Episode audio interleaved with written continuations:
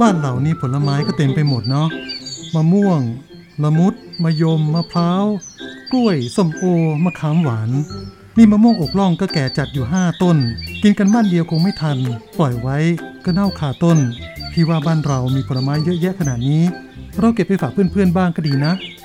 งั้นบ่ายนี้น้องไปตลาดจะแวะซื้อฉลอมมาสักห้าหกใบแล้วกันนะพี่ ใส่ผลไม้รวมไปหลาย ๆ อย่าง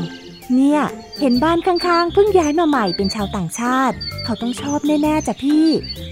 น้องพี่นี่ทันสมัยจริงเชียว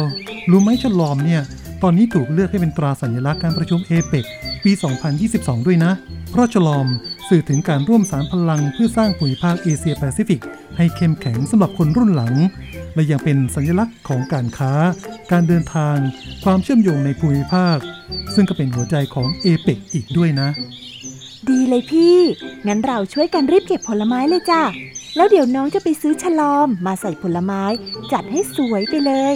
ถือซะว่าเราช่วยกันประชาสัมพันธ์ตราสัญลักษณ์ ของการประชุมเอเปกให้เพื่อนๆชาวต่างชาติ ได้รู้จักฉลอมของดีบ้านเรากันนะจ๊ะ